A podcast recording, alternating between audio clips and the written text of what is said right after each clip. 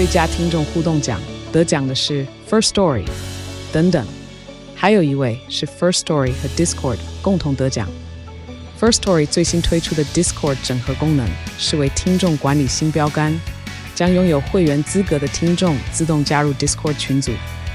这不仅减少创作者的负担，也为听众带来丰富的互动体验，获得全台 Podcaster 一致肯定。体验这个惊人的功能，立刻点击叙述栏链接，让你与听众互动更上层楼。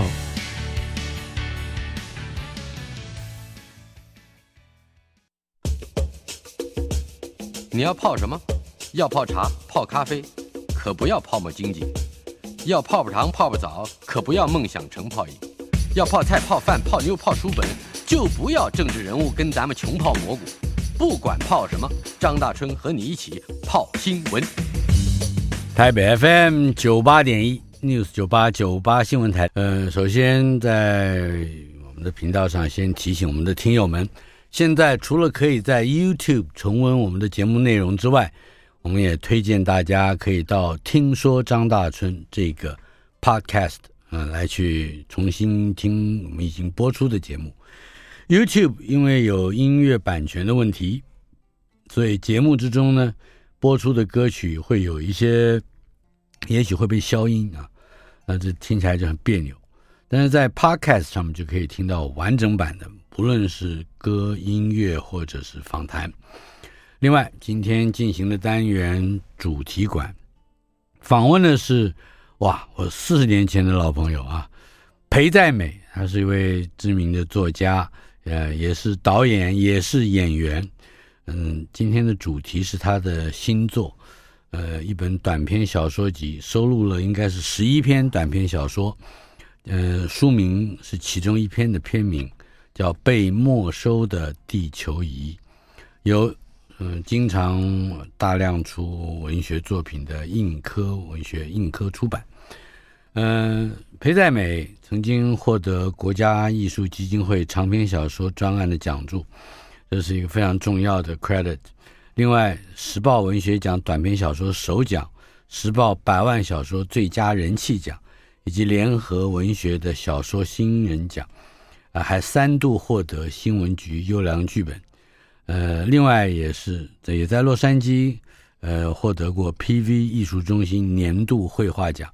是一个多才多艺多能的呃创作者，呃，裴在美这部十一个短篇的小说分为三个不同的集子，集一、集二、集三，可以大致上先为我们介绍一下是为什么做这样的一个分别吗？或者我们在打开这本书的时候，要根据集一、集二、集三去如何理解呃你的设计呢？这集一、集二、集三最主要的就是因为这十一篇小说呢，各有不同的风景。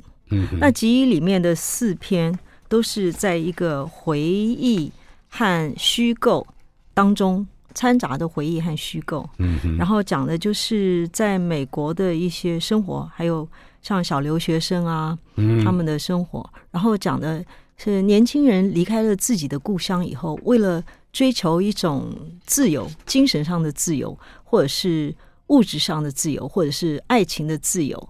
到了一个新的国度以后，他们除了想要怎么样获得自由，你不是说你到了一个外国国家，没有人管你，你就自由了，不是的。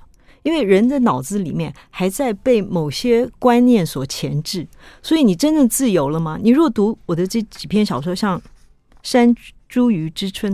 你就会发现，他到了国外以后，他还是对于很多的观念没有办法开放，因为他没有得到真正的自由。这是第一点。第二点呢，就是人到了国外以后，你会在寻求一个身份，就是说你在自己的国家，你大不大觉得？因为大家都是本国人嘛。嗯。那你到了国外以后，突然你会在别人眼中，你是一个亚洲人。嗯。对，你是一个中国人，你是一个台湾人啊，你是一个菲律宾人。我是一个中亚人，生存的这个领地或领域就变成了你的标签的限制了。这还不还不止这样，嗯，就是你除了发觉说你身上被贴了这个标签之外呢，你还在要寻求一个真正的一个身份的认同。就譬如说，你觉得你在这个社会里担任的是什么样的角色？你要做一个什么样的人？怎么样的公民啊？你是一个艺术家，你要做怎么样的艺术家？怎么样发挥你的一个功效，以至于可以让你感觉到你所做的事情跟你的身份是相吻合的？嗯，所以你在寻找一个精神上的身份。我觉得这个小说里面有这些所有的这些指标，但是呢，通常读小说呢，一般人看一些东西呢，他看到的意义是不同的。嗯，就像是一个好的艺术作品，不同的人可以在不同的时间、不同的环境里面寻找它不同的意义。嗯，那很多人，你如果说是层次很很深的人，你可以看到很多不同的层次。如果这个小说里面这是一个好的艺术作品的话，它有具有这些功能。嗯，那如果是只是看故事的人，你觉得你的作品已经达到了这些功能了，是吧？我知道你很很有自信的。我觉得在某些功能方面，它确实有，嗯、因为这基本上就是你创作的一个一个原动力。嗯，当你写这个小说的时候，你本身就存在了这些思维。嗯，所以当你出发的时候，你为什么要这样写？从你的记忆出发，那你不是说哦，就把你发生的事情写下来，就像。台湾最喜欢的一个作家是 Garcia Marquez，嗯，马奎斯。他说，写作是什么呢？写作就是关于你的记忆，不在乎你活过了什么，却是你记得了什么。然后靠着你的记忆呢，讲出你自己的故事。是。但是事实上，《百年孤寂》他写的就是台湾最喜也是最喜欢的年轻人最喜欢，也不光只是记忆，他用了很多魔幻写实。嗯。所以基本上，我觉得归根究底。我自己来分析自己的小说，就是记忆、现实还有虚构。嗯，那虚也不光只是虚构了，虚构也可以代表一种梦想、虚幻、虚无。关于这几个名词，或者说它所代表的某一些现实，我们待会儿会有机会用作品做例证哈，来进一步讨论。我其实刚才会先问这个问题，很重要的一点是要引出你的两个关键字。一个就是高中生啊，高中毕业生或小留学生。刚才你大概提到，嗯，嗯，另外一个字就是漂泊，嗯哼，呃，因为不这样不能够理解到裴在美是高中毕业离开台湾，就变成一个人在哪家就在哪的人啊。谈谈你的早期生涯，我你为什么会在？高中时代，高中一毕业就就去了，去了美国，而且还有你的家世，千万不要很多。我看很多地方没有讨论到，在这应应该可以说一说。Please give me a break。呃，我我高中的时候有一个老师，我小的时候喜欢学画，喜欢画画。嗯哼。那我爸爸就介绍我认识，我们家搬到七张嘛，新店七张，我们住在巷子头。那我爸爸就说：“你这个学画要找一个名师。嗯”我认识一位嗯老朋友，他的女儿叫做孙多慈哦，啊，五四人物。对对对，孙多慈呢就住在我们巷子尾。嗯，而他那时候刚从师大退休，哦，是。然后我就去找他学画。那他除了教我画画之外，他讲了很多的事情，就是他心心念念的一件事，就是说他没有到法国去留学啊哈，因为他说庚子赔款都办好了。后来我读了很多这个其他的史料，才发现其实他的老师徐悲鸿帮他办好的庚子赔款。嗯，然后呢，他为了追求一个爱情上的自由，然后就希望到法国去念书。啊、呃，去学画，顺便跟他的老师在一起，就是跟徐悲鸿在一起。嗯、但是他爸爸阻止了这件事情，是而且把他套用一句他的话，就说：“你看，我爸爸五十多岁就说要养老，嗯，就说要让我养他，所以他就把他嫁给了另外一位许先许先生，严武许许先生。嗯、这位许先生也很好，然后他们有一段啊、嗯、很长的婚姻，有两个儿子。但是我觉得孙老师一直心心念念，觉得。很懊悔，他没有机会到国外去念书，嗯、所以他跟我讲，他说：“你看，我教的是呃师范大学美术系啊，台湾的美术系最好也就这样了。所以我觉得，你如果要真的是很严肃的要追求一个艺术生涯的话，我是劝你到国外去啊。这样，所以所以你就选择了这是这是一个原因。那另外一个原因呢，嗯、跟孙老师也是啊、嗯，有点平行的故事，就是我那时候谈了一个呃男朋友，那家里反对的很很厉害，嗯，对。然后就说这个男孩子不务正业啦，就是把他妖魔化就对了。那就是非常阻止的很厉害。那我们你知道，年轻的小孩就是家里越阻止，你的反弹越大嘛。嗯哼，啊，所以就是为了得到爱情的自由，为了得到这个啊学画的自由，就是在台湾，我不知道你跟我应该是同一个时代吧？嗯、那那时候的。我是感觉非常压抑的，你知道，就是也许是我本身的缘故，我觉得在学校里面的课业没有办法集中精神去念，我要我要读的书都没有办法读，但是要我读的书都不是我要读的，嗯、对，那你只有在什么咖啡馆跟几个朋友啊读一下什么存在主义啊，读沙特啊。嗯啊，读异乡人啊，然后看什么《第七封印》，我还记得，看也看不太懂，但就是生动生吞活剥嘛。在你的小说里面，不止一篇提到过你刚才呃运用的一个修辞啊，那就是我知道我要什么，但是我不知道我不要什么，或者是我不知道我要什么，但是我我知道我不要什么啊好啊，这这个选择看起来。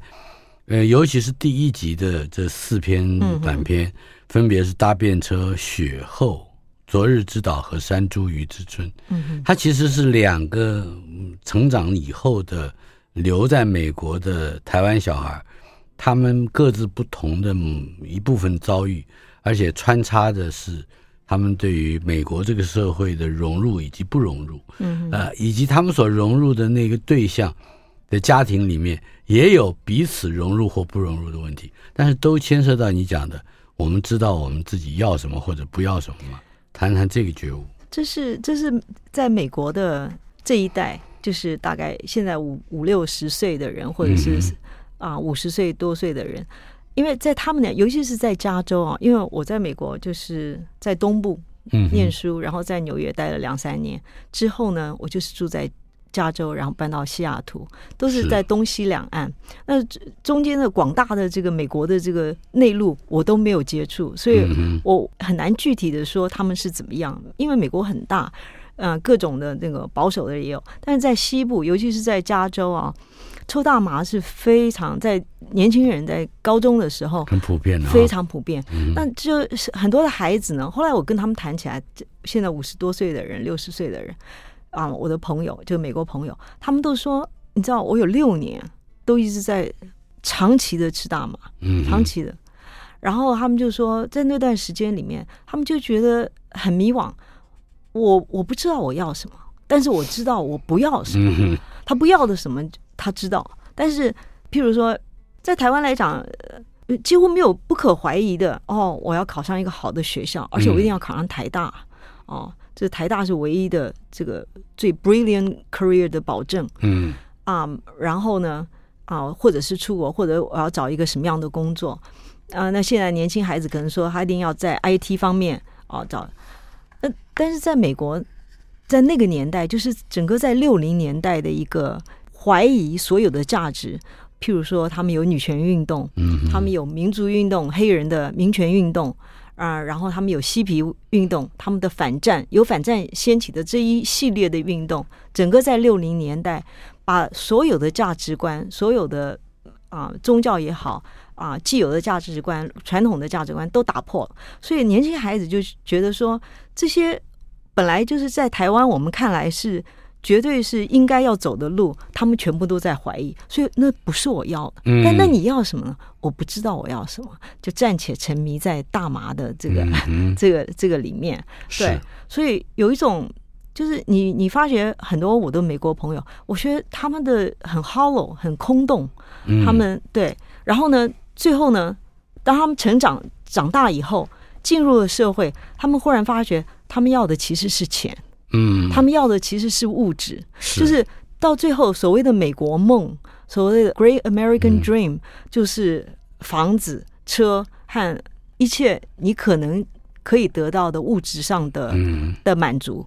对，呃，但是这本书啊，尤其是第一集里面给我们看到的一些个呃，尤其是呃少青年成长以后，也就是到中年以后的回头，在一个眷顾，会发现哎，有一个变化是我非常意外的，是其中一个叫花花的角色，也就是这一个系列的女主角，她投身了一个她。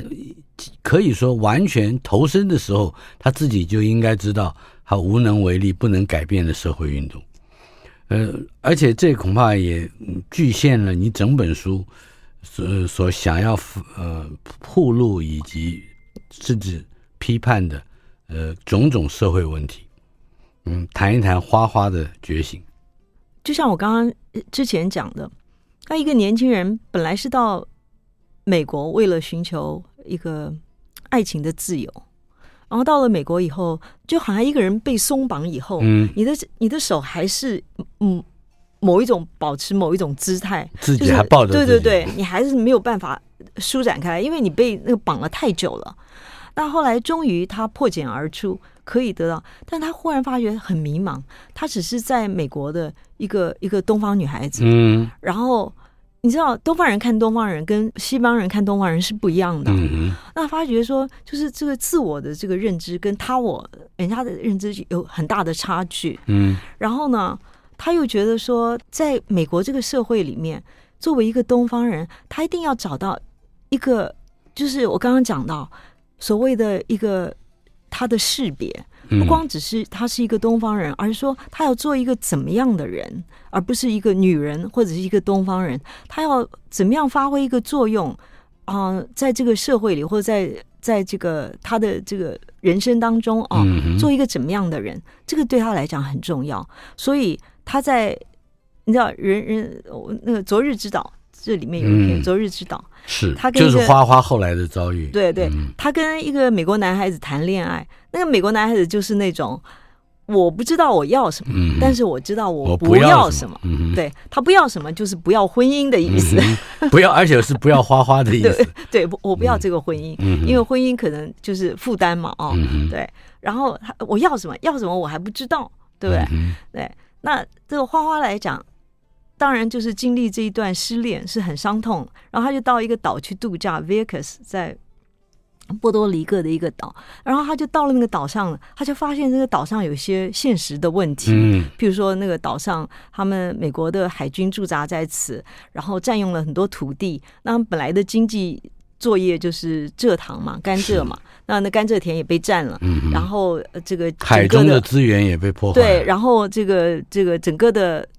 呃，经济的萧条，年轻人大量出走，找不到工作。然后海上的海里面，因为他们那个炮弹的那个弹壳里面有很多的那个有一种化学元素，嗯、啊，破坏了他们的这个整个的一个生态的平衡，而且很多人得癌症，癌症嗯、对对，很多人得了癌症。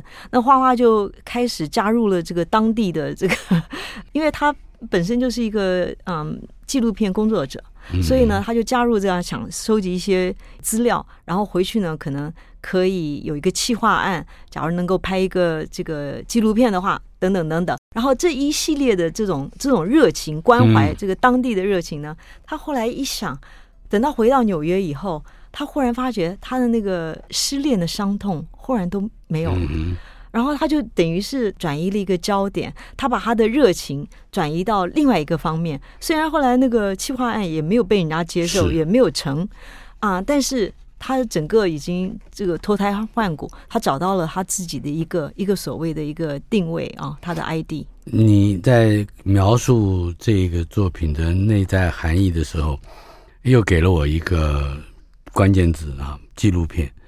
你也拍纪录片？我拍过。对，你拍过纪录片，所以我我看到花花的遭遇以及他失败的这个计划啊，我就感受到，哎，这看起来作者。要出来表现某一些生涯中珍贵的经验，我你谈谈一谈你自己的。我我我必须要要在这里这个坦白一下啊、哦，我其实年轻的时候是一心想做一个电影人，想做一个电影导演。嗯、是我在还没有学电影的时候就拍了一个一个十七分钟长的影片。啊！我后来发觉说，我是一个视觉上很强的人。嗯，对我自己画了一些 storyboard，然后就分镜表，分镜表，对，然后就在贴了小广告，在这个 New York University 纽约大学，我住在 SOHO，离很近啊。然后就有很多人打电话来说：“哦，我可以做摄影师。”他是一个计程车司机，晚上开计程车。然后啊，然后认识一个男生，因为他想约我出去吃饭。然后他有一个 Bolex sixteen millimeter，一个法国的一个法国的 zoom lens 的。呃，摄影机器材，哎，借给我。然后呢，我就自己，我那时候在一家餐馆打工啊、呃，在一家日本餐馆打工。然后他们做代位，就每天晚上穿上那个 kimono，呃，和服，嗯、然后就帮人家代位。然后晚上回家的时候，就从袖子里面和服宽大的袖子里面抖出很多的那个钞票，然后我就拿那些钞票全部买了胶卷。嗯，然后我们就就那是你的小费是吧？对对，小费、嗯、小费收入，对对对。然后我就拿那个钱去买了这个胶卷，然后呢就拍了。那时候我认识一个人，他叫 Peter Chu，他是在中国城里面。那他说啊、呃，他也是举办人之一，有一个影展叫做 Asian American Film Festival，、嗯、现在变成 Asian American International Film Festival，、嗯、现在是国际的，就是这个美国亚裔的影展。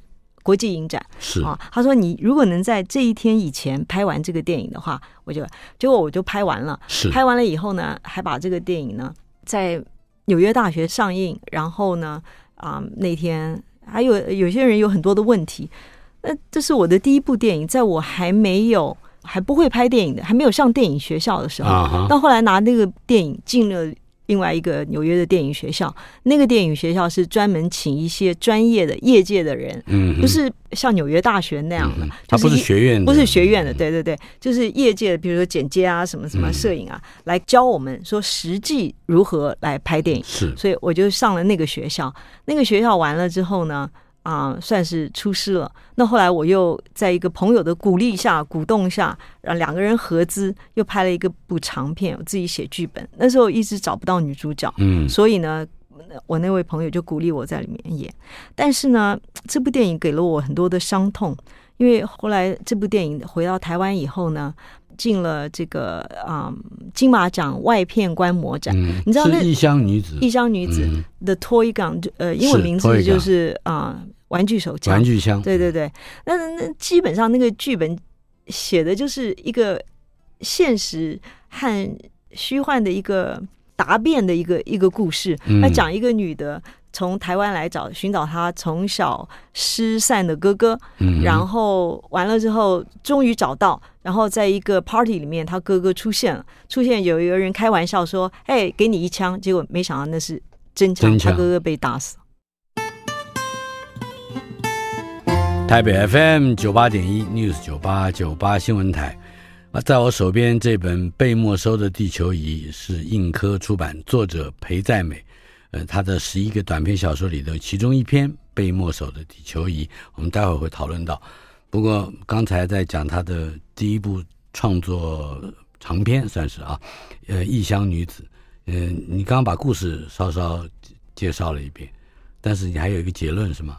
对，那个当然是第一部，当然是非常不成熟啊啊！而且那个时候我可能也没有能力去做一部很好的长片，但是我尝试了，我独立完成了，嗯哼啊！但是因为那部电影的上片啊，在台湾啊引起了一些回响，那大家把很多注意力集中在我的身上，那也因此呢，有一些负面的不实的报道，等于就是泼脏水。让我觉得非常痛苦，那啊、嗯、也影响了我日后的这个整个的一个电影生涯，我可以这样讲，因为那时候新电影正在发生嘛，对不对？杨德昌啊，什么侯孝贤、侯侯孝贤，很多电影人都是从国外回来，柯一正，对不对？哦，都是从国外回来，但是呢，却没有我的份。如果我不是一个女生，如果我长得不是这个样子。我可能的命运就会完全不一样，所以电影是我一直想去做，尤其是拍完《异乡女子》之后，嗯，我发觉这部电影拍的这么不好，我有这么多话要说，然后在我不断的成长的过程里面，我有不断的想法，但是我都没有机会再拍，所以我变成开始写小说。那那时候后来我就回到美国，我结了婚，然后我就觉得自己很有自信。我觉得一个，如果你是一个 gifted person，你无论在哪个领域都是可以的。嗯，所以我就 start from scratch，从底层开始，嗯，我把小说寄到联合文学，寄到中国时报。是，你也得到了非常多的，就是犹如我今天在节目之初所念的那些个记录，包括很难得到的时报文学奖的短篇小说的首奖。以及联合文学小说新人奖都是非常不容易。你还是评审，如果我记记得没有错的话。对，我当过两次你的作品的评审。对，那所以后来我就开始写小说，这真的很讽刺。然后一写三十年，三十多年，嗯，然后小说就变成我的一个 niche，变成我的一个媒体。而你的小说也正好某些程度上，尤其在一些分散的、散落的角色身上。看到了某一些精神上面的困境啊，嗯，比如说你刚刚提到的自我和他我，就是我对于我自己的认知跟别人看到，哎，利用这个认知的差异，使得小说的情节可以一段一段的往前发展，而且不沿着一个单一的轴线发展，呃，使使得它的时空有着呃非常繁复的变化，读者有的时候也会分不清到底这是某人的幻想。或者是他的记忆，或者是他所遭逢对象对他不实的描述，呃，这我觉得很丰富啊，呃，而且你并没有白走这条路嘛，是吧？哦，我自己自己来读自己的小说，我就发觉说，我真的是想拍电影，我几乎把电影的戏剧和电影的整个用小说来表达了。嗯，我第一个就是很视觉化，第二个非常戏剧性。很多小说是你，你发觉很多人写小说，他没有 drama，嗯，或者他故意 de-dramatized，嗯，故意把它不戏剧性的降低，变得很淡，哎，变得很低。嗯。但是我的小说是有浓厚的这个戏剧性，然后呢，我的小说非常视觉化啊，呃，这两点就是说，因为我没有办法拍电影，在没有办法拍电影的时候，但是这又是我的一个 strength，这又是我的一个一个长处，你知道长项，这是不是叫长项？嗯，对，这是强项。我的这个强项呢，就在文字里面整个的发挥出来了。呃，另外一点就是，不管是刚才我们提到有看起来是一个花花跟她的男朋友分手的男朋友各自的人生的一个简洁啊，呃，这这是第一集的内容。但是呃，第二集跟第三集也分别各有大概三到四篇的小说，这七篇看起来几乎都涉及到。某一种精神上或意识上的困境，呃，比如说像你处理了思这思觉失调，以前叫做精神分裂，呃，现在现在改成了一个比较，你说的是恍惚症吗？这一篇，呃，命命运之神命运之神，嗯、对吧？还有这个离家，包括埃菲尔铁塔，啊，离家其实是一个死亡的故事，对，嗯、但是看起来像是一个幻想，对。啊带领的人进入这个一个好像高空，能够回头俯瞰自己至少大半生的这个，甚至看到了自己的葬礼。嗯哼，那就就是这种精神上的困境，呃，看起来也成为你运用人生各种不同材料来完成一种冲突性跟矛盾性的一个手段。呃，你要不要跟我们介绍一下？我觉得很特别的一篇叫《妻子之吻》。对，《妻子之吻》啊，我写的是非常高兴，对，就是写的非常愉快。嗯嗯，看得出来。对对对，嗯，一个欺负丈夫的太太。对，就是一个非常啊、呃，就是逗她丈夫的太太。然后基本上就是他们在一个家庭的聚会里面，仿照那个一九三零年代的林淑华。一个短篇小说，嗯、短篇小说《酒后》哦，那篇酒后那林淑华的那篇知名的短篇小说叫《酒后》，喝完了酒喝醉了。对，那大概是林淑华写的最好的一个短篇。啊，他讲说他们一对夫妻家里请了客人来来吃饭，吃完饭以后，其中一个客人啊、呃、喝醉了酒，就躺在沙发上睡着了。那这个客人长得非常的英俊，然后他的容颜呢，让这个太太呢着迷。然后他的这个妻子就跟她丈夫提出了一个一个要求，说：“我可不可以吻他一下？”嗯嗯，因为反正那个人睡着了。对对对，反正那，那我觉得就是把这个这个小说拿来啊、呃，重新再唱。你应该一方面有对林淑华致敬的用意。用意。但另外一方面，你也突破了原先在一九三零年代的小说不见得能触碰的某一些呃心理状态。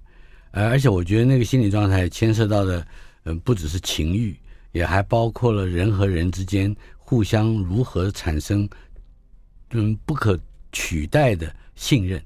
呃，这个信任到底存不存在？对，有时候在婚姻里面啊，婚姻有很多的层次，对不对？就像他们是一对，等于是新婚夫妇吧，但结婚一两一两年，一两年，对。然后又是艺文界人士，然后发是家里又是请客，请了客以后就有一个长得很帅的一个文艺的一个啊，也是一个作家朋友，在他家的沙发上睡着了。嗯，然后这时候他太太就想到了林淑华的小说，是。然后呢，夫妻两个就讲出来这个情况。真的很像林淑华的小说，有复制了一段林淑林淑华的小说的情节。这个太太就说：“那我如果现在要吻他，你会怎样？”然后这个丈夫就做出了反应。这个丈夫的反应是非常强烈的，因为他是一个直男，他不是一个渣男。那一个直男的反应就是他是非常严肃的一个人，他严肃以待，所以呢就。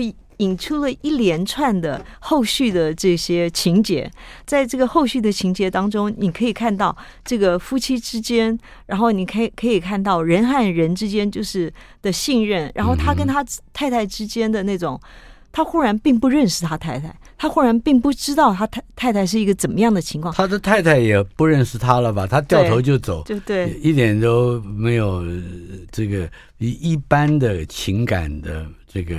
反应，他就是走了。对，嗯，不要面对了。对，好了，到底发生什么事情，我们不能说啊，因为这是小说里面很重要的一个机关。对对对，到最后他又遇到了那个在他们家啊酒醉后的那个那个英俊的作家，然后再从那个英俊的作家的口中，他忽然了解到，重新看到了他的太太，重新看到了他这个事物的本身，也看到了他自己。是。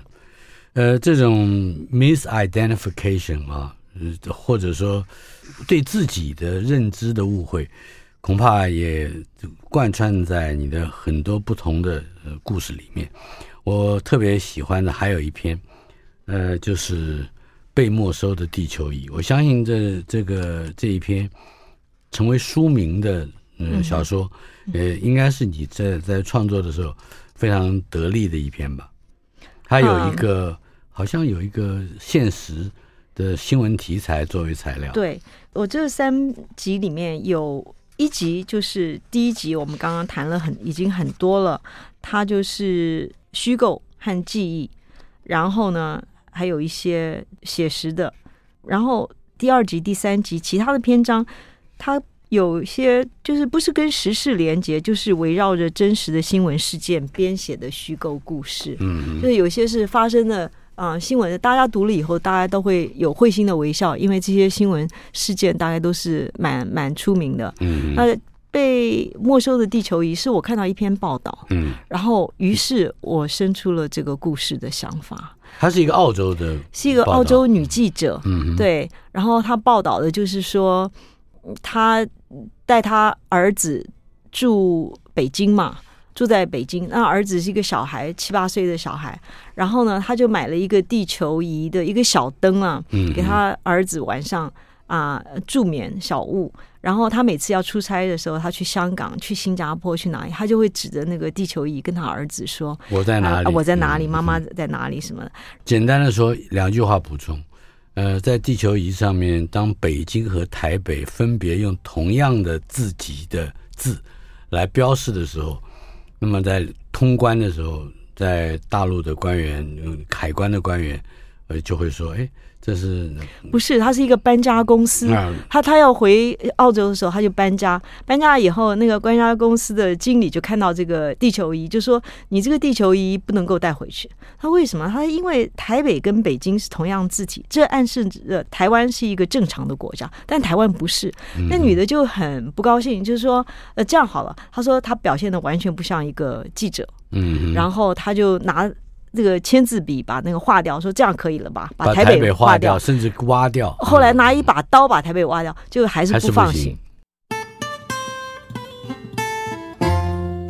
台北 FM 九八点一 News 九八九八新闻台主题馆访问的是我多年不见的老朋友作家裴在美，呃，印科帮他出版了一本《被没收的地球仪》，呃，这本小说里面有非常多精彩的，呃，可以说心理小说的片段，呃，描述了漂泊，呃，描述了身份认同，也描述了人在最艰困的、最繁杂的。而且是可能在最贫穷的边缘的这些生活着的人们，他们如何去面对他们的命运，并且去嗯为自己带来新的认知。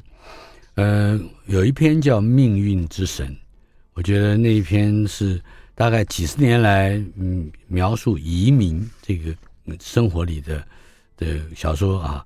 那但我们不知道有多少篇，很多篇，但是至少我看过的。最让我就有能够兴起那种呃彻底的绝望的同情之感的这样一个小说，是谈谈这个故事。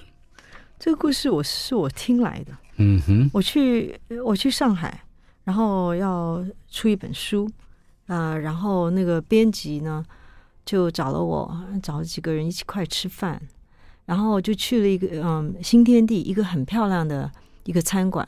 一切都很细化，就只有墙上有一幅放大的花鸟图，嗯啊、呃，有芙蓉，就是在那个旧黄黄的那个绢纸上的一个符。然后我就想到新天地这个地方，它以前是一个旧的房子，弄堂的房子，嗯，然后就想到中国的这些变革，那心里的这的起伏是很大的，就是想到旧的中国、新的中国这些所有的变革，然后正在。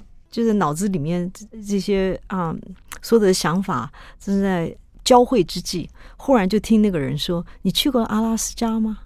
我说：“去过啊，就是坐游轮嘛，就是在我们从西雅图坐游轮。”然后他就开始就就顺着这这个话话人，就是开始讲，就是把某一个人一生，他就说：“哦，我妹妹。”然后就把他妹妹的这个事情就。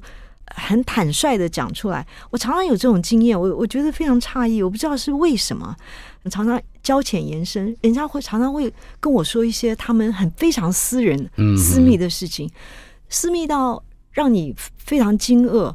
然后他就告诉了我一些一些事情，然后这个事情就在我的脑海里面，呢就没有办法删除，嗯，就是像只好把它变成小说。你到现在还没有开始跟我讲故事。哦，就是这个妹妹，嗯，对，就是讲一个上海的一个一个女生啊、呃，已经离了一两次婚了吧，然后婚姻不太如意，也没有孩子，然后呢，就有一个这个阿拉斯加的美国人，他其实是一个日本混血儿，就是白人和和日裔的混血儿啊、呃，然后就到上海去找对象啊。呃，用相亲的方式，相亲的方式，就是两个人也不怎么样认识，就看啊，然后他就跟他讲，等于有点像一个交易，有点像那种邮购新娘，但是就是不一样，就是他人来了，不是用邮购的。啊，然后就说哦，我们可以帮你办身份，然后呃，管吃管管住，但是有一个条件，你不能在家里偷懒，要去找一个工作，嗯。哦，然后这个女的看起来，她这个日裔的半日裔的丈夫也相当小气。很吝啬的一个人，或者很会持家的一个人。不是，诶，其实这是在美国，从台湾的我不知道大陆，因为没有在那里生活过。从台湾的角度看，可能是觉得一个男人必须要养家活口，但美国完全不是这个观念。嗯、你如果到美国生活，就知道了，他夫妻两个是就是两个人要赚两份钱，而甚至很多夫妻。不是说很多，有一部分夫妻甚至钱是分开的，你你花你的钱，我花我的钱。在美国，夫妻两个共同负担家务、家庭的这个经济是很非常普遍、普通的，是很正常的，可以这么说。不是说这个经济的担子都。放在一个丈夫的肩膀上，不是这样子的。说你生你养，嗯，你就不需要顾家，不需要养家，不是这样。女人也一样一样养家，所以你不能说她，嗯。那故事呢？故事故事你们要自己看啊。他就是陷入了一个没有他没有想到的一个啊情境，而这个情境呢，他又无法脱身。因为他可以脱身啊，他可以离婚，他可以再回到上海，但他觉得他在上海已经两次婚姻都破裂了，他已经，而且他在阿拉斯加虽然这个婚姻是如此的不堪，但是呢，起码她有一个，她后来被丈夫就是叫她到后面的储储藏室去住，那个小储藏间，她养了一只狗，然后跟那个狗作伴，她已经。就觉得在这个世界上，他有一个小小的一个角落，大部分时间他是可以安静的活下来，有一个工作，他觉得这已经就是他的万幸了。他现在只祈求有一个命运之神有一天能够来解救他，然后就发生了一件事情。嗯，而那件事情也是一个时事上有也是有一个这个实际的事情。嗯啊，就把它拿来用。也就是说。呃，在古老的希腊神话里面，或者是戏剧里面，常常有一种天降的好运，呃，或者是天降的厄运。总之，像机械降神一样的，他的生活就被改变了，呃，或者说他的命运就被拯救了。呃，这个故事，我觉得既对传统的希腊喜悲悲喜剧带来了一种温习的快感，另外一方面也让。一个呃痛苦的移民生活或者移民故事，有了一种呃用英文说叫 hilarious，hilarious，嗯，很很意外。不过不过我真的是觉得很奇怪，常常有人会跟我袒露。很私密的事情，就是所以我我在后记里面写说，如果往神秘学的路数去探索，或许我体内有一种好奇的荷尔蒙会散放某种神秘的分子，以致让人在不查的情况下无预警的打开他们那扇原本关紧的私密门窗，在某种近乎催眠的状况下，说出一些交浅言深不该与我分享的事情。嗯嗯，所以你运气好，成为一个作家，这样的话你可以。充分的在你的作品里面展现那那这些个故事。其实他没有讲很多，他只讲了就是关键性的一些事情。嗯，就是他没有讲很多，那其他其他都是整个靠的一个一个啊、呃、作家的想象。不过就整本作品的这个写作技术来来说，不得不佩服你有很多手段啊，就是其实是很成熟的啊。呃，比方说。你设计这个半日裔的这个男主角叫做胖子吧，是吧？一岸就是一岸一岸，他的名字叫一岸。一二一二的一海岸的岸。这个胖子他会修飞机，嗯哼，呃，甚至他还可以开飞机，他自己在网上学的。开飞机。对，没有人在呃，我我相信很多读者在看一开始看到前面这段的时候，不会察觉到。它是一个非常重要的伏笔，而小说写到最后的时候，我们都像这个女主角一样，在期待着发发生一件事情的时候，开飞机的这个能力或者说这个技术，嗯，也就等于是一个机械降神的过程。嗯嗯，是一个很漂亮的叙述。谢谢。呃，我们还有一点时间，我觉得你可以谈一谈那个越南新娘的故事。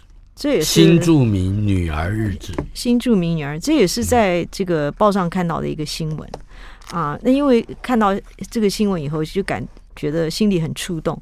因为世界上这些事情常常常常发生，然后甚至尤其是在美国啊，源源不绝的是在任何所有的家庭里面发生，在一个家庭里的一个悲剧。嗯，对。发生在一个年轻的女孩的身上，然后她的妈妈啊是一个越南的新娘，然后跟台湾的丈夫离了婚，回到越南，然后就在家里发，就是从这个女儿的日记，这个女儿日记是我在报纸上看到的，嗯，对，我不愿意写把它描绘太多，所以都是真实的，就是我在报纸上看到的这个比较朴素的文字。啊，那其他的整个故事是我写的。对，就是看到这个以后，我就触动了啊、呃、一些想法。那再加上这个越南新娘回来，在这个小说里面是，这也是我拼凑起来的，嗯、就是因为啊、呃、总统大选加上立委的选举，哦、呃，就是上上一届总统大选和立委的选举，嗯、然后这个女的，然后他们就这个。就说啊，你们回来的话，如果去投票的话，这个机票啊都有优惠，嗯、住宿都有优惠。这个新娘，这个妈妈就因此回来可以探望女儿嘛。嗯、然后就把这个台湾选举的一些事情写在里面，而且这些选举事务摄入到呃这种选举优惠，也就是其实就是贿选的这个内内在的许多细节，我觉得描述的既热闹。而且也不落俗套，没有特别的这种政治批判的呃这种角度。就是作为一个小说家，我觉得我们没有必要啊、呃，在政治上选择任何的立场。也许你个人可以选择一个立场，嗯、但是作为一个创作者，在面对创作的时候，你不能够，起码我是，我是，我不能利用我的这个小说的这个技能去做这个 propaganda 啊，就是宣传啊。所以在无论是像被没收的地球仪，像取笑某一个国度的人，在这个爱国心上面的这种过分的执着，或者是这个新著名女儿日记在披露一些。这个选举操作上的细节，嗯，或者黑幕啊，对我都我都没有存有任何一个偏袒哪一方的，嗯、是就是呃，你作为一个一个小说家，你怎么样去，无论是用嘲讽也好，无论是用揭露也好，这些事情看起来这些事情都会发生的，但是你都冲击到个人，冲击到个人的生活，冲击到个人的爱情，冲击到个人的命运。介绍的是裴在美。以及他的新书《被没收的地球仪》。